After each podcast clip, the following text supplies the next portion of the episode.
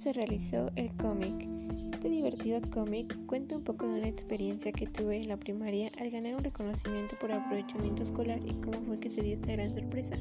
Este cómic lo realicé recordando y anotando algunos puntos clave para poder hacerlo entender de manera divertida y corta. Esta actividad tiene como objetivo aprender a realizar un buen cómic e identificar sus partes, así como también recordar un suceso en mi vida importante.